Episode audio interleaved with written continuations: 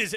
We're loaded today. I don't even want to like waste time. There's a lot of stuff to get to, and first things first, as we welcome you into episode number 22 of Minor League Baseball's The Show Before the Show podcast. I'm Tyler Maun. He's Sam Dykstra. Hi, Sam. Hey, how's it going? Sam, did you see that I got into a Twitter spat with Joe Buck today? I did not. I am. Uh, I'm very uh, perturbed. Is there a blue check mark? Are you sure? It, it is. I swear it was at Buck. Uh, so here's what happened. Uh, Buck returned to Twitter today at Buck. Uh, hasn't been on Twitter in quite some time, and was doing his usual thing. I love, I love Joe Buck. I am a rare bird in that I love Joe Buck. I think he's the best national broadcaster out there. I think he's phenomenal. He lets moments speak for themselves. Everybody's like, "Oh, he's too dry. He Doesn't get excited enough." I'd rather have a guy sit and let the moment play out on television than hear him talk all over it all the time. So I love Joe Buck, but I actually tweeted.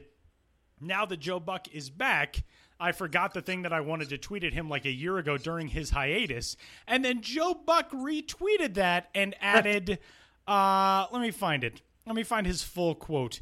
Okay. Uh, because it was, you know, misquote Joe Buck. It was quote. Let me guess. I hate your team. I'm boring. Lucky I had a famous father. I suck. I have a big forehead. Now sleep. That's how he ended it. and then I responded and said, "Wait, wait, wait, wait, wait. No, man. I'm actually like a huge Joe Buck fan. I was saying that I had something I wanted to talk to you about, and he just never responded. But the problem with that is then everybody who hates Joe Buck."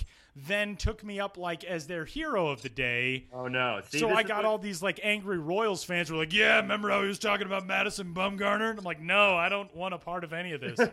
well, that's the problem with Twitter. I mean, you only get. I know. And there's no sarcasm font. There's no. no how have we not invented a sarcasm font yet? Yeah, express your emotions. So uh, I was not a big fan. So that was my that was my one big development of the day. This um, been your social media lesson brought to you by Tyler Maun this week on Tyler Maun's, Tyler Maun's Twitter misunderstandings with Joe Buck here on episode number 22 of the show before the show. My second big development of the day. I am currently sitting in the press box at Isotopes Park, home of the AAA Albuquerque Isotopes, the uh, affiliate of the Colorado Rockies. They're taking on Corey Seager and the Oklahoma City Dodgers today, and this is our second on the road in uh, three weeks in the Sam Dykstra era. This is the second uh, know, TSBTS yeah. on location. I was trying to think all day of like an Albuquerque reference I can do, and I, I don't know enough like Simpsons references to yeah. make a joke about the isotopes. And... I'm just fighting to not make Breaking Bad comments every four seconds. Well, that's the thing is I just started Breaking Bad. Uh, okay. So it's in. So yep. the only reference I can make is yelling science and then a word I cannot actually say on the podcast. So let's just uh, say, you know, I hope you're having a good time in Albuquerque. I hope the, the place treats you well and uh, stay away from drugs. This ballpark is incredible. It's amazing. I'll be posting pictures from it and stuff. Not that anybody will get this before I post pictures tonight, but if you were listening to this on Thursday, you can go back to my Twitter feed at Tyler Maun. I'll be posting stuff from uh, from Isotopes Park tonight. Mostly probably just pictures of the merchandise that I buy in the pro shop. So with that, let's dive in. Welcome into episode number 22 of the show. Well, first, Sam, how are you doing? Because I just I- talked about myself for 10 minutes. I am good. I am uh, in the comfort of our New York offices. Palatial um, New York offices. Yeah, I am not on the road or anything like that. But uh, yeah, enjoying the. Uh, it's it's cooling down a little bit. It's a good thing. Low 80s now, so it's it's breathable and uh, yeah, just enjoying the, uh, the, the close of summer while we still have it. Makes me so depressed, but there are still baseball topics to get to, and we will get to them. We're gonna jump in three strikes. Strike number one for episode number twenty-two of the show. Before the show, Trea Turner up to the big leagues. The Washington Nationals uh, prospect, formerly the San Diego Padres draft pick, is headed up to the big leagues. This is a story that has been so weird for so long, and now Trea Turner gets to put it behind him. Uh, Uh, drafted very shortly after he was drafted, everybody in the world knew over this offseason that he was going to be traded to the Washington Nationals, but because of Major League Baseball's rules, he was not able to officially be traded till just after a year since he had been drafted. So he basically played out the first six months of the season as kind of a, a dead, a lame duck uh, era in his career with the San Diego Padres organization. Sent to the Washington Nationals, number two prospect in the organization. He's made his major league debut. Uh, and Trea Turner, this is nobody in the world has to feel better that the minor leagues are possibly for good in his rearview mirror than Trea Turner with everything that he's been through.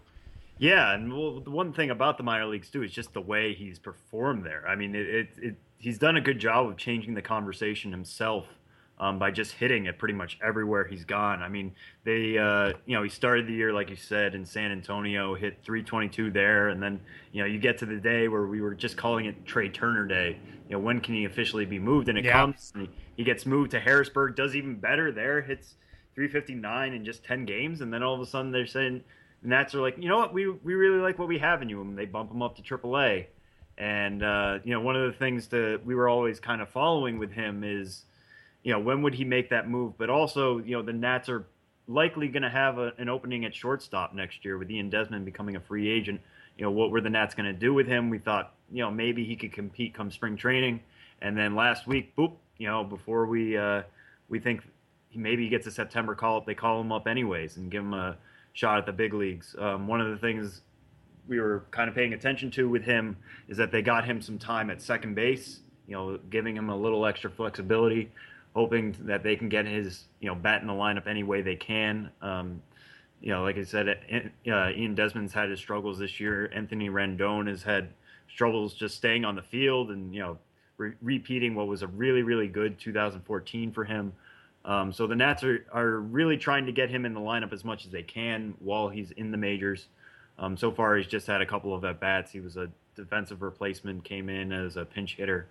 Um, but yeah, we'll we'll see how he how much his uh, bat plays in the majors over this next month. I mean, they're not going to probably send him back down to, to Syracuse with the rosters expanding in September. The crazy thing about Trea Turner is he is already the sixth product of the 2014 first round to make his major league debut. That's how loaded that draft class has been already. And 13th overall pick by the Padres. Uh, everything that he dealt with, like you said, he forced the conversation to be about what he could do on the field. Uh, I believe it was Randy Jazayerli from uh, whose name I'm sure I just butchered because I've never actually had to say it out loud.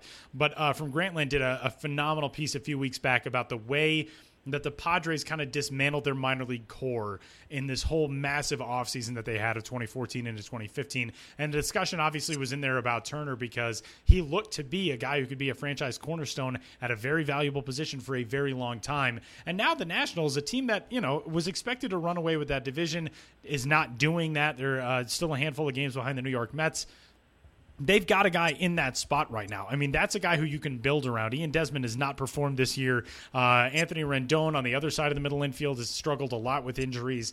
So you're not really sure what you have in the middle infield if you're the Washington Nationals if you don't have somebody like Trea Turner. So he's kind of changed the conversation all on his own right. And that's a really cool thing to see for that kid because for a very long time, I mean, like you said, we were calling it Trea Turner Day. It was just yeah. at what point is Trea Turner going to be a member of the Washington Nationals? That's very neat for Trea Turner that he was able to make it about what he profiles as for the Nationals and no longer, oh, there was this weird story with this kid who was traded in the wintertime and he couldn't go over to his new team until June. Right. And the funny thing about that, too, you mentioned the Padres um, and trades and you know r- around July 31st they were looking to move Craig Kimbrel, a couple other pieces, and, the, and I know the Nats were looking to add a closer. They eventually did that with Jonathan Papelbon. Um, but in some of the discussions, some of the rumors, anyways, we heard was that when they were discussing sending Kimbrel to uh, Washington, the name uh, that the Padres were asking for back was Trea Turner.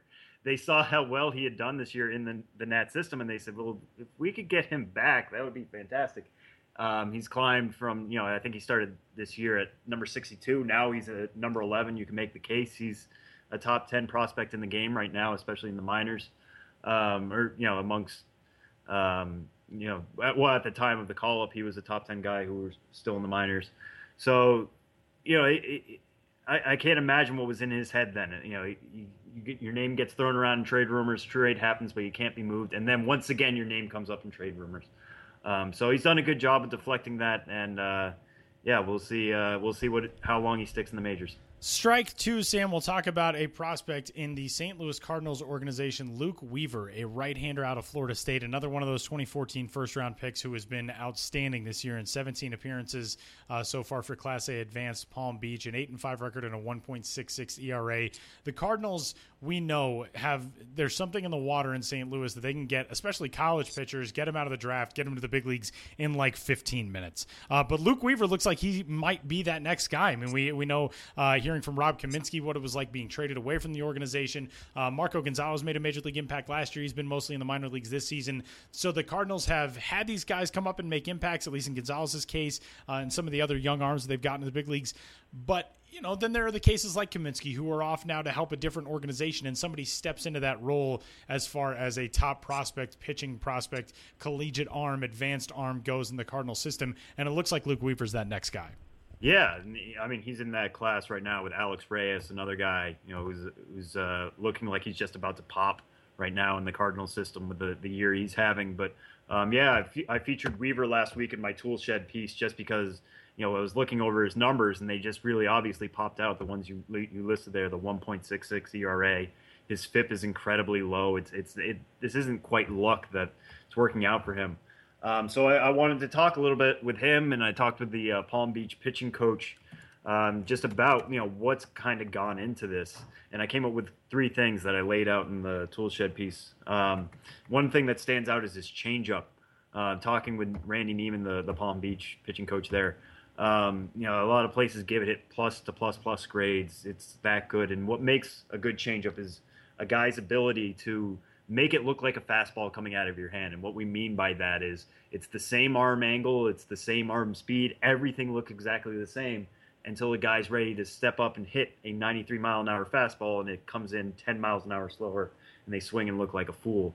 Um, with with Weaver, he's got all those right things going for him with that pitch, and um, you know, the, the, way Niemann put it, I'll just kind of read the quote for you. A changeup is by far the toughest pitch for a hitter. It's the one thing they can't practice. They can see velocity off a machine. They can see sliders off that too. But for Luke, it's got the same arm angle, same arm speed, same extension that, that they see a fastball come and then realize it's not. He can throw it for strikes. Every hitter that sees it gets concerned with it. So that's the first thing that kind of stands out.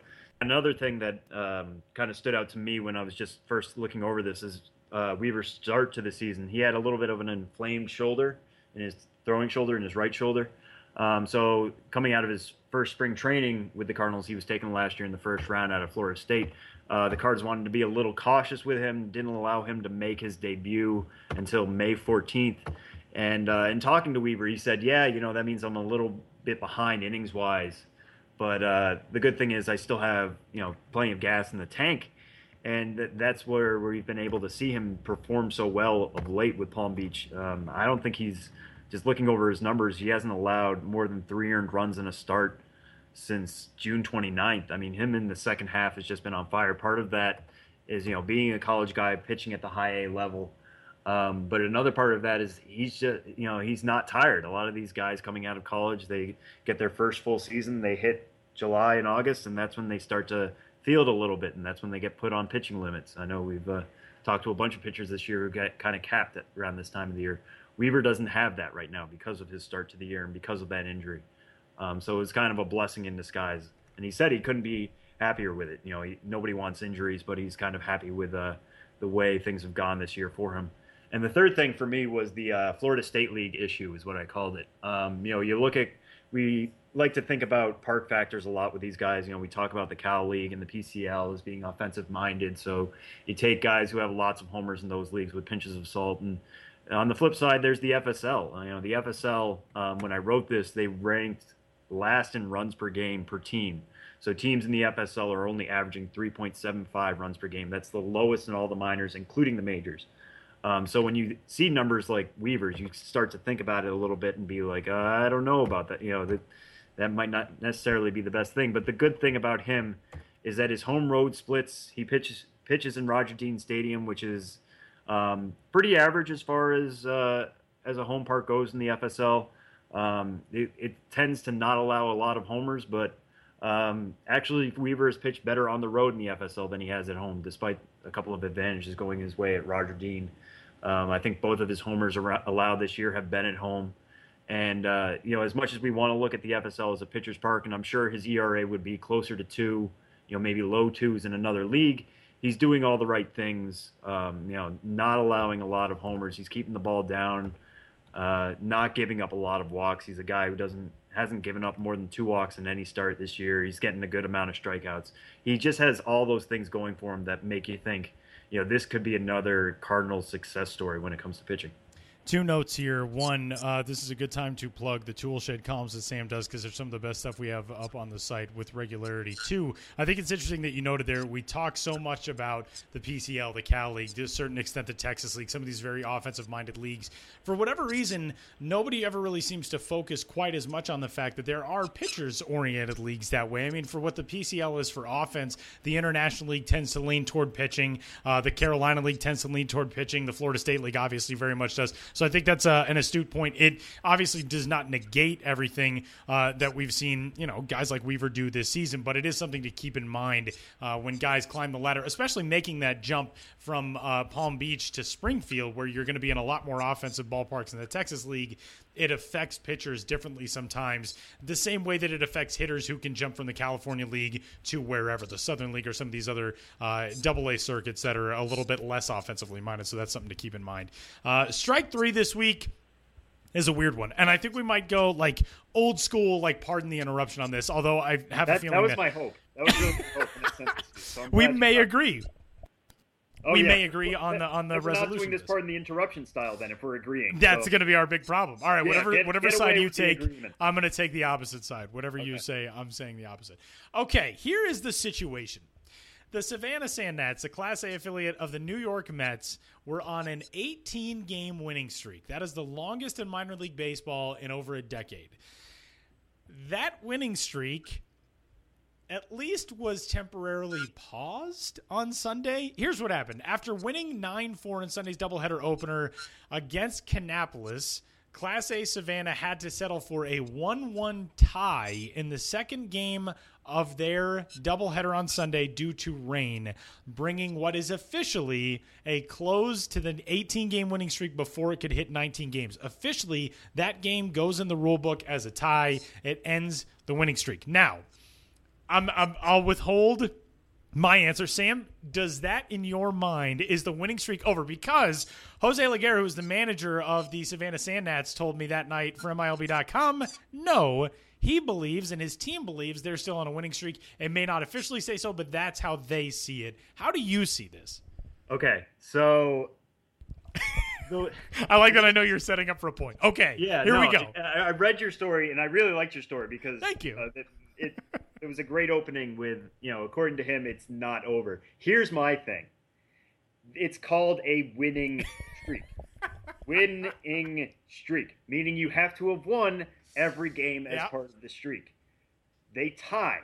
I'm sorry, it's unfortunate. You know, we heard that apparently the the um, umpires got the tarps on the field 10 minutes before you know the rain actually came so th- there's some thought of maybe they could have gotten out of the tie somehow if they had squeezed in another run in those extra Even apparently, Kannapolis tweeted something about that. The opponents for that day. That's how you know you're on a pretty good winning streak. When even the opponents are like, "Man, we could have lost this game. They could have kept the streak going." Right, and there's like, it, not that I'm saying there's a conspiracy theory there or anything like that, but it's a winning streak, and they they have not won uh, their last game. Therefore, the streak is over.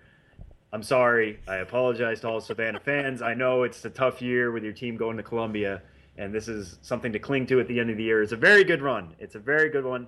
In my book, the streak's over.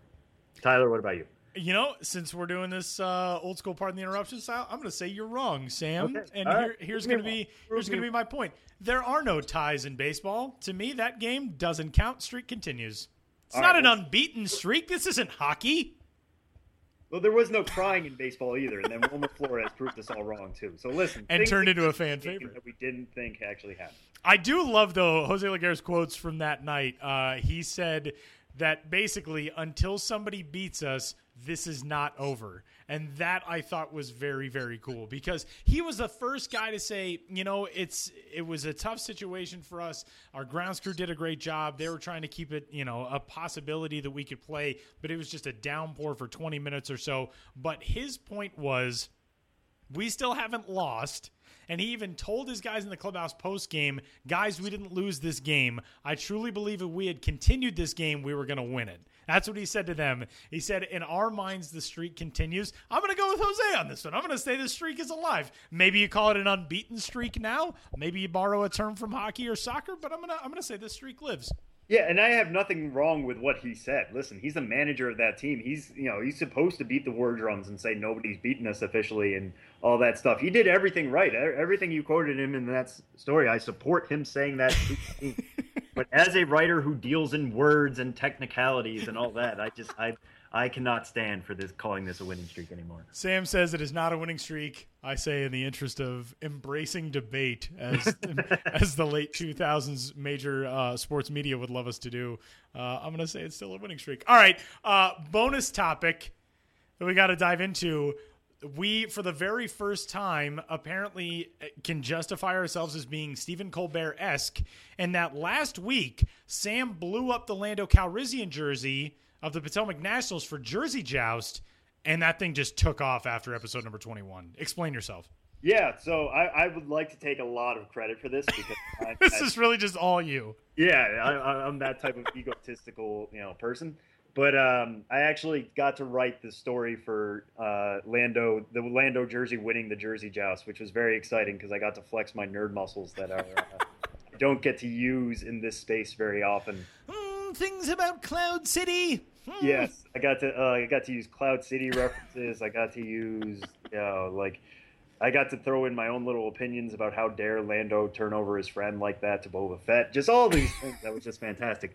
But I, I talked to uh, the Josh Olerud, the GM of the Potomac Nationals. Um, I did not interject myself in my talking with him, and he said actually a local DJ in the Potomac DC area um, was a big fan, started talking it up a bunch, and then one morning, you know, they went from third to first after the guy had been talking about it all week. So I'm willing to share. I can say, you yeah, know, you can take half of the credit. Yeah, local DC media helped them out along with me. I'll do that. That's fine. That's fine. Um, but yeah, that, it's kind of exciting to see uh, nerds unite behind uh, the Cloud City administrator. I am somewhat disappointed in the finishes of a lot of my favorites. I mean, I was big time behind the uh, the Frederick Keys and the Chucky jersey, and that didn't check in very high. Uh, the Fresno Tacos jersey somehow finished like in the back half of the top 20, which makes no sense to me. I think that one was just too good as a jersey. Everybody's like, well, it can't be in the oh, theme thing. Good. Okay. It's just got to be, it's just way too good for this. I mean, that's obviously, it's the only explanation there. But, uh, you know, not not real proud of my own picks here. Yeah, I mean, we are always trying to learn lessons from things. So I think yeah. the lesson to learn here is sell out your friends, then uh, take their spaceships, blow up another, the second version of the Death Star, and then you'll win Jersey Joust. I think that's what we can learn for next year. Mm, more nerd muscles. Uh, So congratulations to Potomac Nationals for your uh, your top spot finish, the Lando Calrissian jersey of the uh, inaugural Jersey Joust here on MILB.com for the 2015 season. I'm sure we'll be bringing that back next year. Maybe next year we'll have the like the the pants. Uh, I don't know, push off because we're gonna have a conversation about theme pants. That didn't. That sounded so wrong. You have a push off doesn't make sense at all. Pants. Okay. I don't know what we can do, and I wish I could come up with something off the top of my head. Something with a P. We'll we have a year. We have we'll a year. Yeah, we've got a year until that comes up. All right, we are uh, wrapping up three strikes with a bonus strike. We'll call that a ball. Sam taking credit for Lando Calrissian winning. That's our first ball of three strikes. Uh, when we return, I am on location in Albuquerque. Uh, we're going to check in with one of the top prospects in the Colorado Rockies organization and a guy who has a lot on his radar as he looks forward toward 2016 and beyond. Shortstop Trevor Story, Troy Tulowitzki, gone from this organization. Trevor Story, a former first round pick. We'll hear from Trevor Story and uh, what the outlook looks like for him headed toward Denver, perhaps for maybe September and maybe beyond. That's coming up next.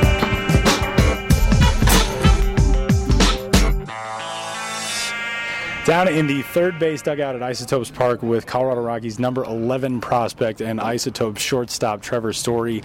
Welcome to the show before the show, our catchy title for the Minor League Baseball podcast. How are you? I'm good. Thanks for having me. Yeah, absolutely, man. So this is uh, your second straight season with an in-season promotion. Uh, make it up here to the PCL after starting the year in the Eastern League. How has AAA treated you so far? I mean, you've had some really, really good stretches. Uh, you've looked great defensively, offensively. You've had some fantastic, you know, binges at the plate. Uh, but how have you found this level? I mean, how have you found this adjustment, especially making this jump in season? Yeah, uh, it's treated me pretty well so far. I'd say. Um, you know, there's a little adjustment, I think, from you know level to level, and this one is, uh, you know, you really find that a lot of guys can really just pitch. Um, you know, they know what they're doing and they have, you know, a plan, and you know, most of the time they can execute it. And um, yeah, just really for me, it's uh, you know, taking care of the pitches that you know I need to, and um, you know, not not missing the mistakes. September's coming up, obviously, in expanded rosters, and uh, there are a whole lot of people in Denver who are excited to see you, whether it's in September or next year, whatever it is. But a question before getting to that the AAA level prepares you, obviously, a lot for that because you see guys who've been in the big leagues. The way that they approach you is different. What do you think you've learned at this level versus maybe what you had seen in the Eastern League or the Texas League or the Cal League that has prepared you for that first major league experience whenever it comes?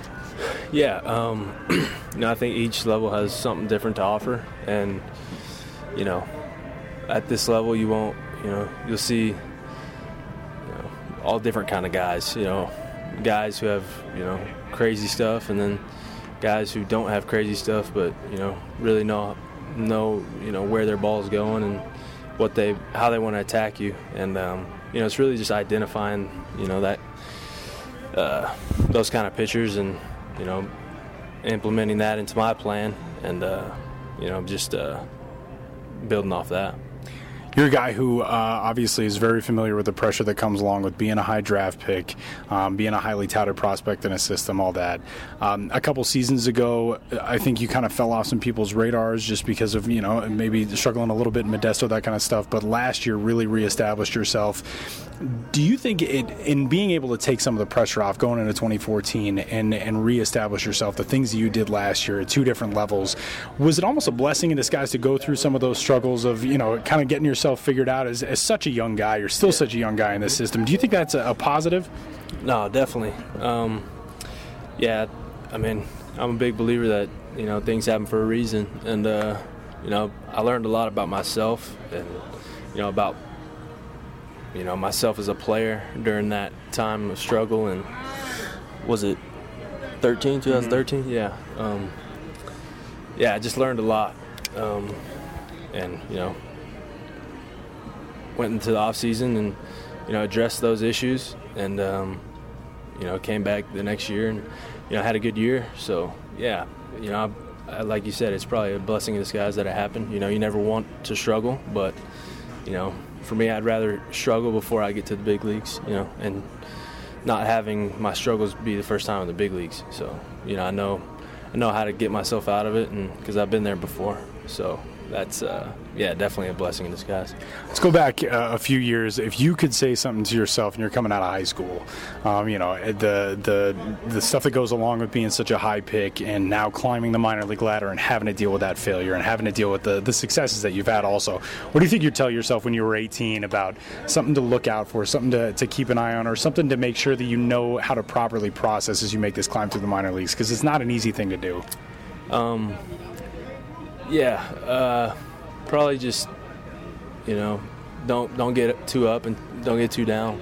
Um, you know, it's a very long season that we play, and um, you know, like I said, a lot of ups and downs. So you can't uh, you know ride too high when you're going too well, um, and you can't you know stoop too low when you're not feeling right. But um, yeah, I feel like I've done a pretty good job of that, and uh, you know that 2013 season really helped me helped me with that too.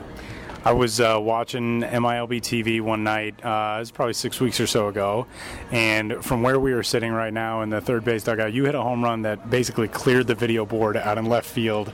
Uh, and we talked with Chris Jackson on a, a, different podcast that I do, a Rockies podcast. Uh, was a writer for the Albuquerque Examiner who said, from sitting in this press box at this ballpark, you can hear how the ball comes off the bat, and virtually nothing that comes off of your bat doesn't come off like a gunshot. I mean, doesn't come off just rocket hard. Is this as good as you have felt, you know, at the plate or in the field? It seems like numbers wise and, and the way that you've played this year would suggest that. But do you think your in your career have you had a stretch like this season has felt?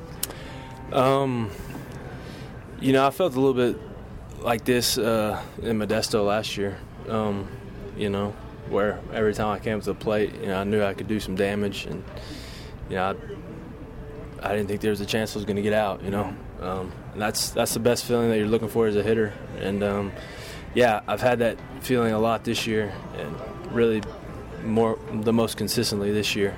Um, you know, starting back in the fall league last year is when I really uh, started to you know pick that up again. And um, yeah, I've just you know consistently had that day in and day out, and tried to you know just put my best uh, my best swing for that day.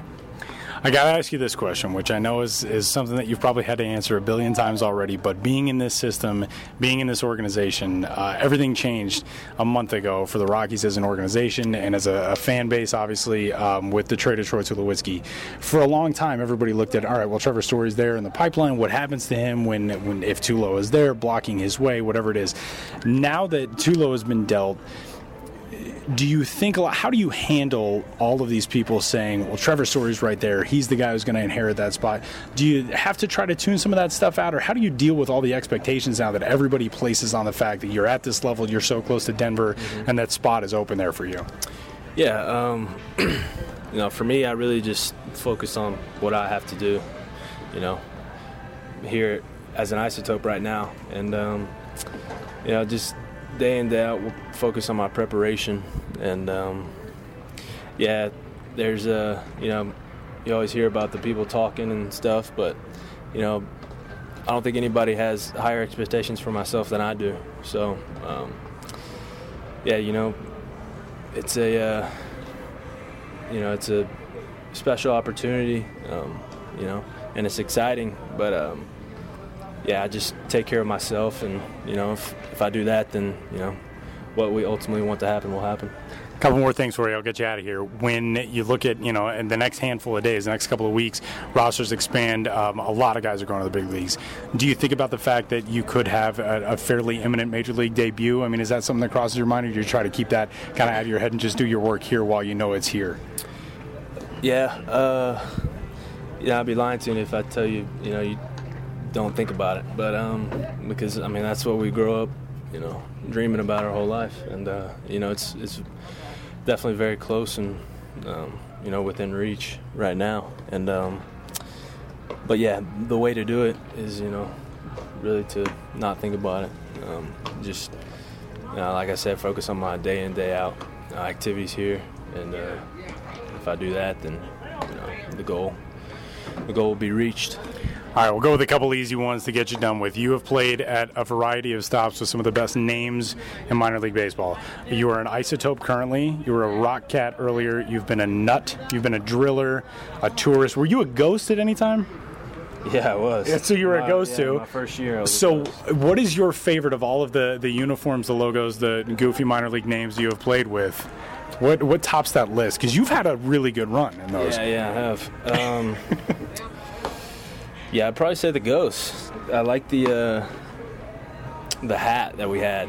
It glowed it glowed in the dark, so I thought that was pretty sweet. But other than that, uh, you know, I love playing here, um, and I love playing in Tulsa because that was close to home, and that was a uh, amazing ballpark as well. So yeah, those those spots were very good to me. Being an Albuquerque, are you a Breaking Bad fan?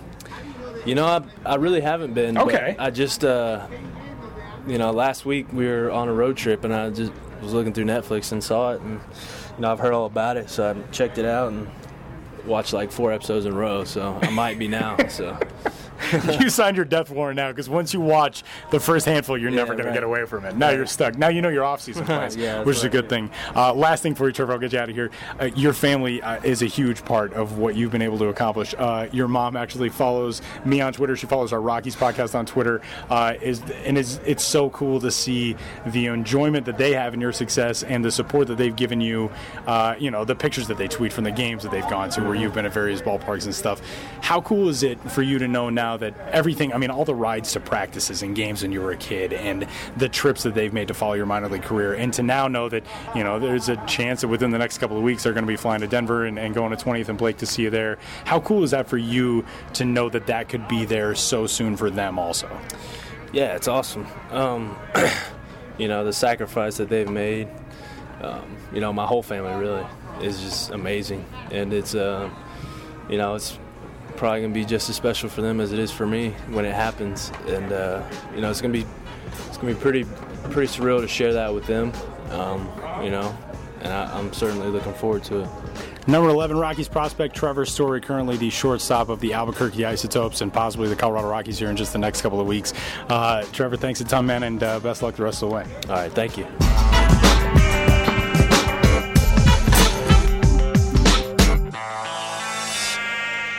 Trevor Story is on Twitter as well. He is at T Story 2. You can give him a follow if you so choose. And a big thanks to the Colorado Rockies shortstop prospect for joining the show from Isotopes Park here in beautiful Albuquerque. And we are going to uh, change directions here, and we're we're getting close to the end of the minor league baseball season, which is nuts.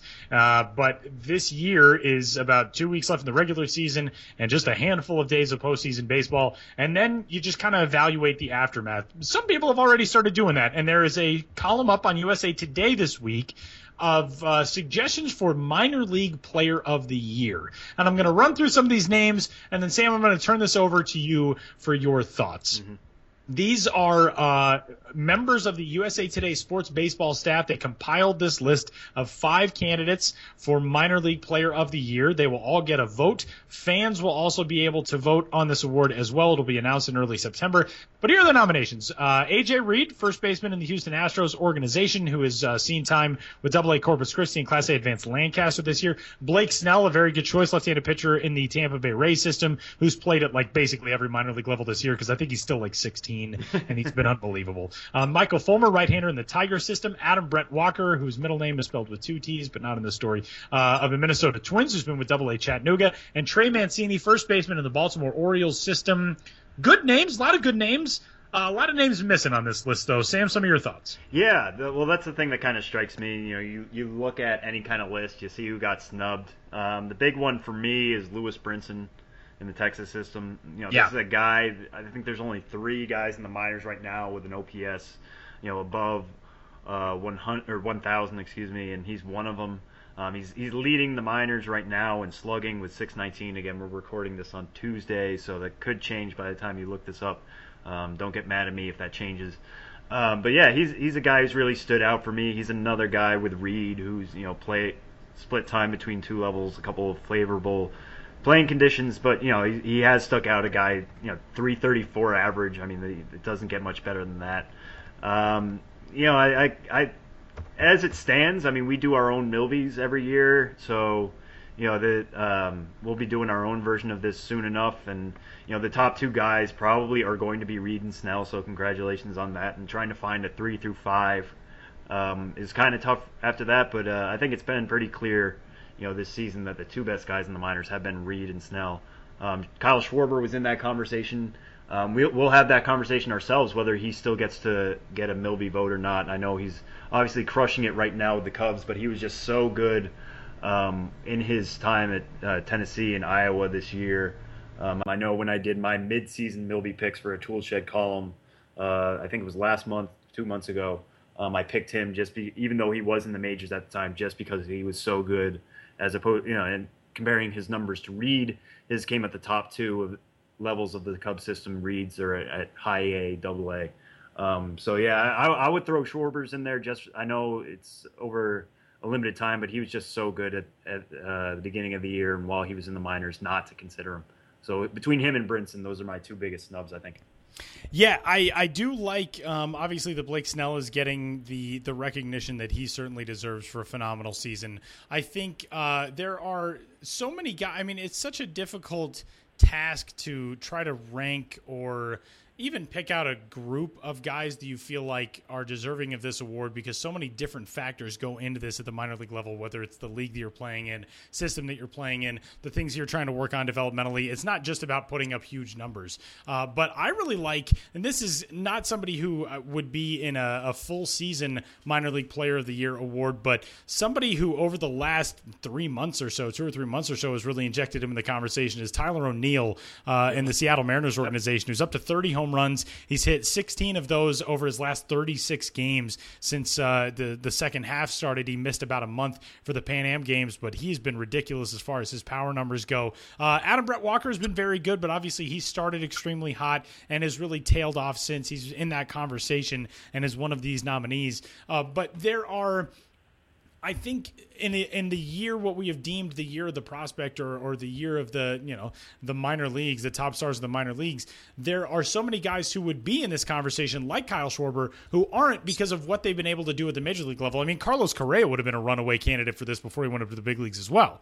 Oh yeah, I thought he was going to run away with it in May before he got called up. I know the you know we talked a lot then about uh, Super Two and all that, but if he if he had made it even to July and kept those numbers, I think he'd be running away with this, even given the year Reed is having and uh, the Snell is having.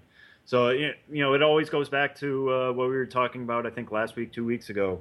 Um, you know maybe clubs are starting to change a little bit. And once they're seeing prospects actually perform, they're not going to sit back and think, let's wait to see if this holds out. They're letting them, you know, thrive at the major league level too. And we when we talked about that before with Trea Turner, I don't think um, we necessarily thought he was going to be up before you know next spring, and now he's already there too. So you know, it, it doesn't make our job any easier when we're trying to decide these end of the season things. But there there are a decent amount of good candidates that uh, it'll be a good discussion when we have it ourselves coming up. Another guy who I would definitely put in the running for this, who I think would be somewhat of a dark horse because he doesn't have flashy power numbers, doesn't have the world's biggest OPS, but Jorge Mateo in the New York Yankees organization has swiped 80 bases this year in 114 games. He's climbed from Class A Charleston to Class A Advanced Tampa and is one of the most electrifying talents in the minors. Uh, I mean, there was talk at some point earlier this year about is he the type of guy who the Yankees could bring up to serve off the bench as a pinch runner um, in a situation, you know, like we saw the Royals do last year with all that speed that they had. Uh, and, you know, that's a, a, fun thing to think about a Billy Hamilton that you can add, you know, what the Reds did a couple of seasons ago. It's not going to happen with Mateo because he's so young, but that's a guy, too, who you could put in this conversation. Limiting it, it to five is just, that's brutal because there yeah. are so many guys. Yeah, thankfully we expanded a little right. more five. And uh, it, I, we haven't really talked too much about pitching outside of Snell, so if I'm going to throw somebody's hat in the ring here. It's going to be Joe Musgrove in the Astros organization. Yeah. I remember talking to him. He's had a couple injury issues this year, but he t- still technically qualifies for a lot of minor league lead leading categories. This is a guy who's walked eight batters in 102 thirds innings. I'm going to repeat that: eight batters in 102 thirds innings. That's he's ridiculous. striking out 99, so he's almost averaging, you know, a strikeout per inning. And if you like wins, he's 12 and 1. If you like ERA, he's got a 1.88 there. Is a guy who should be at least in the discussion. And hey, it's another Astros guy. So, you know, we don't have Correa, but th- there's somebody along with Reed that we can put into the, this discussion we are going to have a much more in-depth discussion when obviously our postseason awards come out uh, as well. The Milbies are on tap, man, in just a few weeks, which yeah. we continue harping on. The end of the season is so close, and that is so weird for all of us. But we will talk a lot more in depth about that as we get closer to uh, to the fall, the Arizona Fall League, and all kinds of fun and exciting baseball and stuff. And we can when, really get into uh, PTI. Yeah, absolutely. Then we can just. There we go. I'm telling you, Sam, embrace debate. Has that, we might, we has might that slogan been taken? Fall. I think that's what we're deciding. so that'll do it for uh, for this little discussion. We're gonna table it now, as they say, because this will be coming back up here in the next few weeks, and we will tell you what we think uh, are the most deserving performances of the 2015 season, minor league wide. When we return, Benjamin Hill joins the show for one of the final times this year, which is so sad for us to say. We're gonna talk road trips, and we're gonna talk promos and more with Ben Hill. That's coming up next.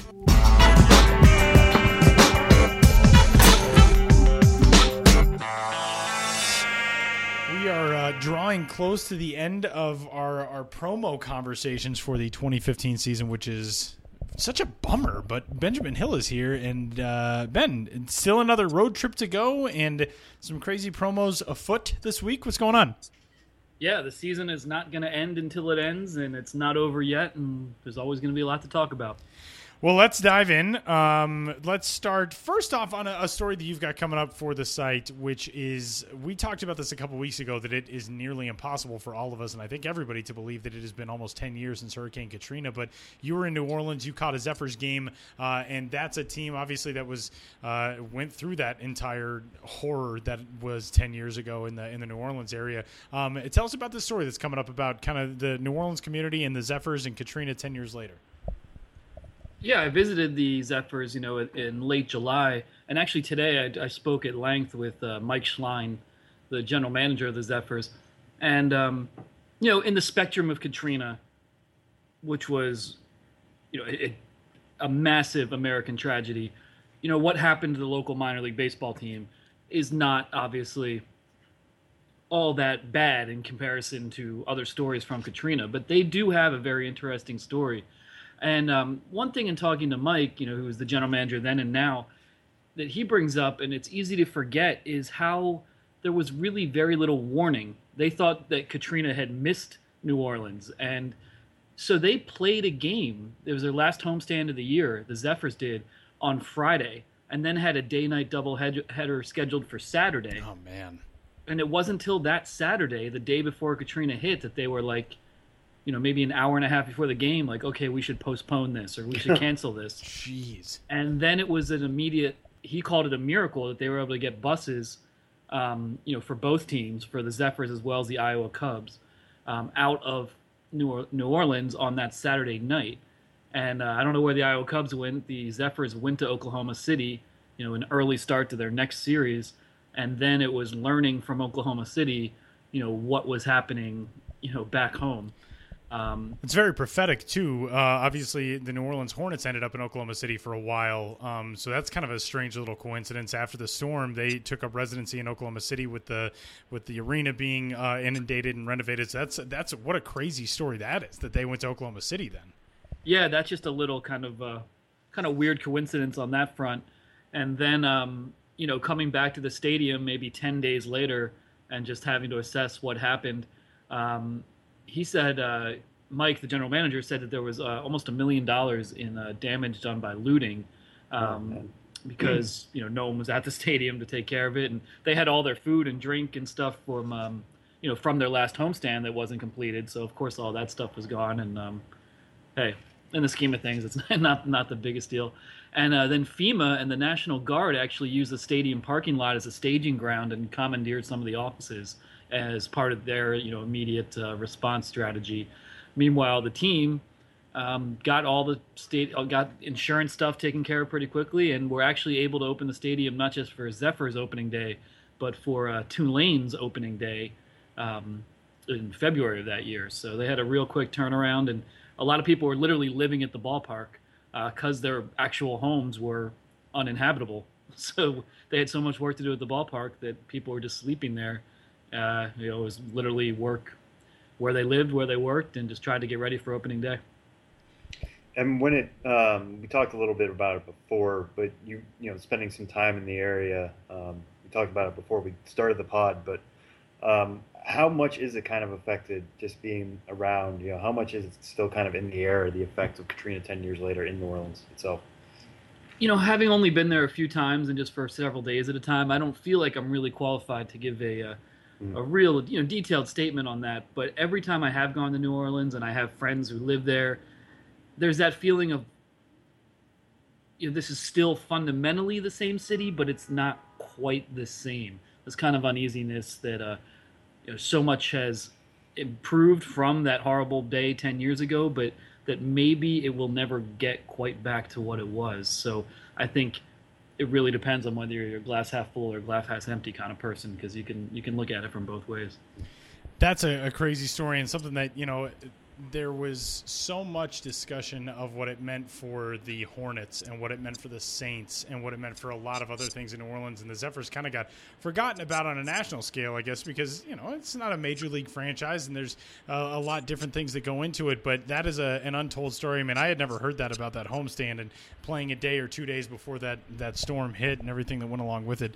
Uh, so be on the lookout for that piece, which is coming later this week to MILB.com. And uh, let's move on and dive into some of the promo talk for this week and I'm gonna I'm gonna let you guys run with this one because I will fully admit I know nothing about the show Portlandia. But I know that the Eugene Emeralds uh, theme jerseys and, and pants and pants for this week are incredible. Tell us about this, Ben. Uh, yeah, this is my weekly write up for the Cut 4 blog over on MLB.com. Uh, this Thursday is Portlandia night for the Eugene Emeralds. And, uh, you know, I haven't seen the show very much at all either, but of course we all know the concept you know, in a in an affectionate skewering of uh, hipster culture, as you will. And uh, you know, Eugene is located in the Northwest, obviously, quite close to Portland. And having visited there, I can say that there's also a lot of that weird spirit in Eugene for sure. So the Emeralds are running with it, paying tribute to Portlandia, and so they're wearing some flannel I think the word hipster is overused, but you know what? what else are you gonna do? Flannel hipster for yeah, everybody. Yeah, now, so. whatever. But uh, some hipster flannel, Portlandia inspired jerseys, but then the they're wearing jean, skinny jean pants. Um, they're These are the most amazing things. they are obviously not denim. They're not jeans, but they are normal baseball athletic pants made to look like uh, skinny jeans. So this is definitely one of the most outlandish theme outfits of the season in a year that is, I think, unquestionably been the most outlandish just throughout the industry. So Let- here at the end of the year, it, we're just never getting over the ridiculousness, just all the way to the end. Let me just ask you this real quick before Sam jumps in, because Ben, you talked earlier on in the year at one time about how the I think it's the sublimation process has enabled teams to do a lot more with theme jerseys because the way they can be created and printed, all that, and we have now seen teams start to incorporate pants along with these theme jerseys. And do you think that's the next trend? Are we going to go? I mean, the Frederick Keys when they did the the Rugrats night, they did the full on Chucky thing with the pants as well as the shirt. Do you think pants are the next frontier in the theme uniform for minor league baseball teams? I think we're We, t- we tackle the hard hitting issues here. yeah, we do. I think we're going to see more and more of it, and it is the same thing. You know, whereas themed jerseys used to be created, you know, they were usually only several because they had to be created with the fabric on hand that the jersey company had.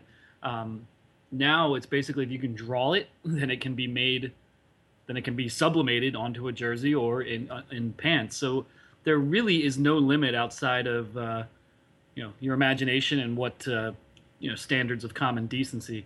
And even those seem to be getting stretched with some of these jerseys and uh, pants. But uh, what the eugene emeralds are wearing on thursday um, august 27th is really um, really something unique. And you know the, the show portlandia is really on board with the promotion. I was talking to alan benavides the emeralds gm yesterday and he was saying they sent tons of dvds blu-rays the portlandia cookbook all Oh, sorts of random cool. paraphernalia. And Fred Armisen actually made three videos for the Emeralds to you know to play during the game Oh, on the he would. video. It's awesome. Um, you know, standalone, unique to this occasion videos that they'll be playing. So um, you know, really, it's not just the uniforms. You know, they have a pregame kickball championship. They have a uh, a pickling class demonstration. Um, I'm sure they'll be referencing all sorts of sketches throughout the night, and uh, you know, really have some fun with this. Get getting weird in the Pacific Northwest. Yeah, well, for me, being a guy who lives in Brooklyn in his mid twenties, I've been forced to watch like two or three episodes of this on Netflix. so if you do get a chance, I like uh, that description. You've been forced to watch. Yeah, you- you're at a party and you say, "Have you seen Portlandia?" No. Okay, well, we're watching it right now. We're dropping, no matter how many people are there. But the one thing that stuck with me is the theme song, which is "The Spirit is a, the Spirit of the '90s is alive in Portland," and just kind of tying some stuff together. Um, you know, looking at this, I guess the qu- kind of question is for promo guys. I mean, Tyler, you do a lot of promo stuff for the site too. Are the '90s back? Between this and Rugrats, That's a very good question. Nickelodeon. You know, There was a Full House night. Frisco did a Full House night earlier this year. Somebody, I think, at one point did a Home Improvement night. Yeah, I mean, I, I know fashion is cyclical, and like we look back on you know the '60s with Mad Men and stuff like that. But are the '90s making a comeback? That's that's kind of my question as a guy born in the '90s. I Wait, think Sam, the were you actually born are- in the '90s? 1990, yeah, April. I feel so old. Yeah, let's not not even talk about that. throw that out. Um, I, I- I think in, in minor league baseball, the '90s is more nostalgia driven as opposed to um, you know day to day fashion oriented. But I think as our culture, which has ADD and uh, you know very it, we nostalgia and the periods in which we are nostalgic for, that window keeps getting narrower and narrower. And here we are in the you know, 2015 being nostalgic for the 90s, and uh, pretty soon we're going to be nostalgic for Y2K. And uh, our nostalgia is basically eventually going to c- catch up with our present, and then we'll be nostalgic for the present and uh, find ourselves in all sorts of uh, philosophical conundrums. We are through the looking glass here. It would be fascinating to have somebody do some sort of sociological study on how minor league promotions are basically tied. I think this is just my personal theory, tied to the age of the front office members who conjure them. Because when you look at the the promos over the last five ten years or so, that's how it goes. The average age of the front office, as that goes along, the promotions that tie into something retro generally tie into the childhoods of the people who are now running those promotions. And that's what I think is kind of cool. The Rugrats thing makes no sense to anybody who was born before the 90s or the late 80s, but it made sense in Frederick because that's what the front office goes for. That's what uh, probably a lot of players on the team actually understand and can go for. So I think that'd be really interesting because don't you think by and large that's that's pretty well the case that that teams front offices come up with stuff that they found relatable from their experiences from their childhood, not necessarily geared toward any certain segment or any certain community? No, I think that's absolutely the case, and the fact that minor league baseball is a young industry, and you do have a lot of people in their mid to late twenties, you know, in fairly, I don't want to say high powered, but you know, decision making, brainstorming decisions, um, and roles. Um, I do think that their natural, what they're going to look back on is the childhood of the '90s, and that in our culture, and the millennials now uh, you know, in their 20s and you know having a lot of their own uh, money and disposable income, and they can spend that on a minor league baseball game if the minor league baseball team is doing something that appeals to their own sense of nostalgia. So.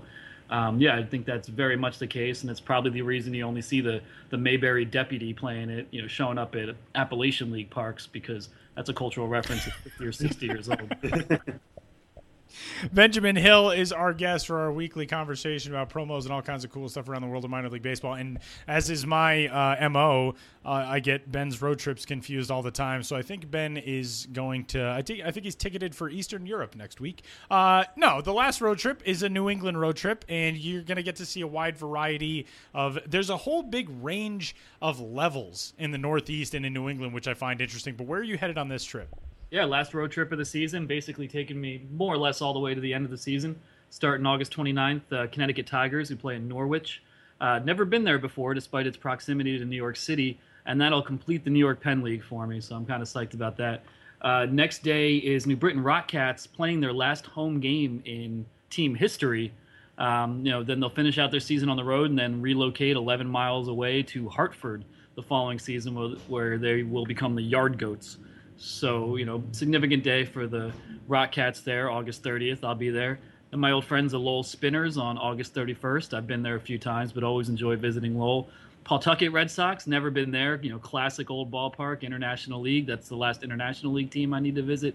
And obviously, there's a lot of stuff floating around that team in terms of possible relocation to Providence or perhaps elsewhere. None of that's going to be resolved anytime in the very near future. But I'm really interested in seeing Pawtucket and uh, getting a sense of that more old-fashioned experience.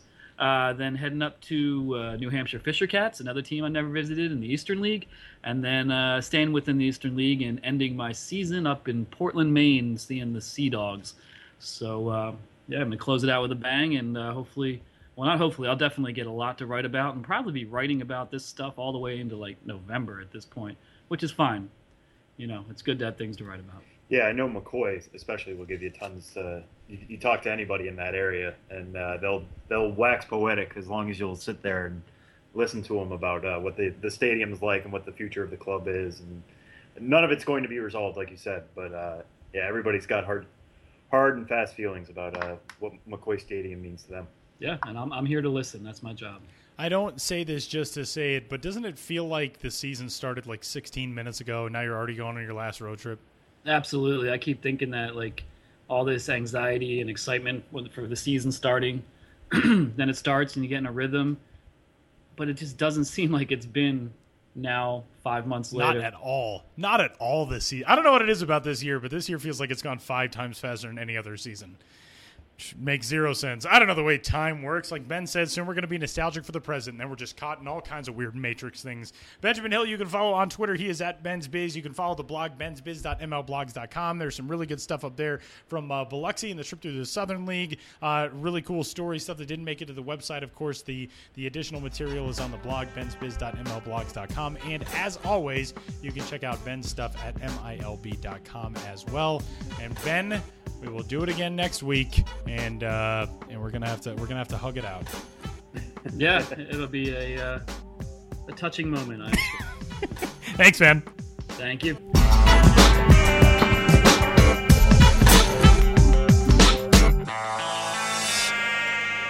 Wrapping up the 22nd edition of Minor League Baseball is the show before the show podcast. You can give Sam Dykstra a follow on Twitter. He is at Sam Dykstra, M I L B. You can follow me. I am at Tyler Maun. And if you're Joe Buck, you can especially follow me just to see that I do not hate you.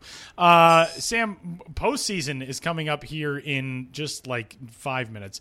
Uh, we do have a lot of postseason races to watch. There are a lot of close races around minor league baseball with second half titles that have yet to be clinched. There's some really cool. I mean, I know it's we kind of have a writer every night who covers possible clinching stories, but when you get on and you see standings and you see who is chasing whom, where they are, there's a lot of really good races going on right now.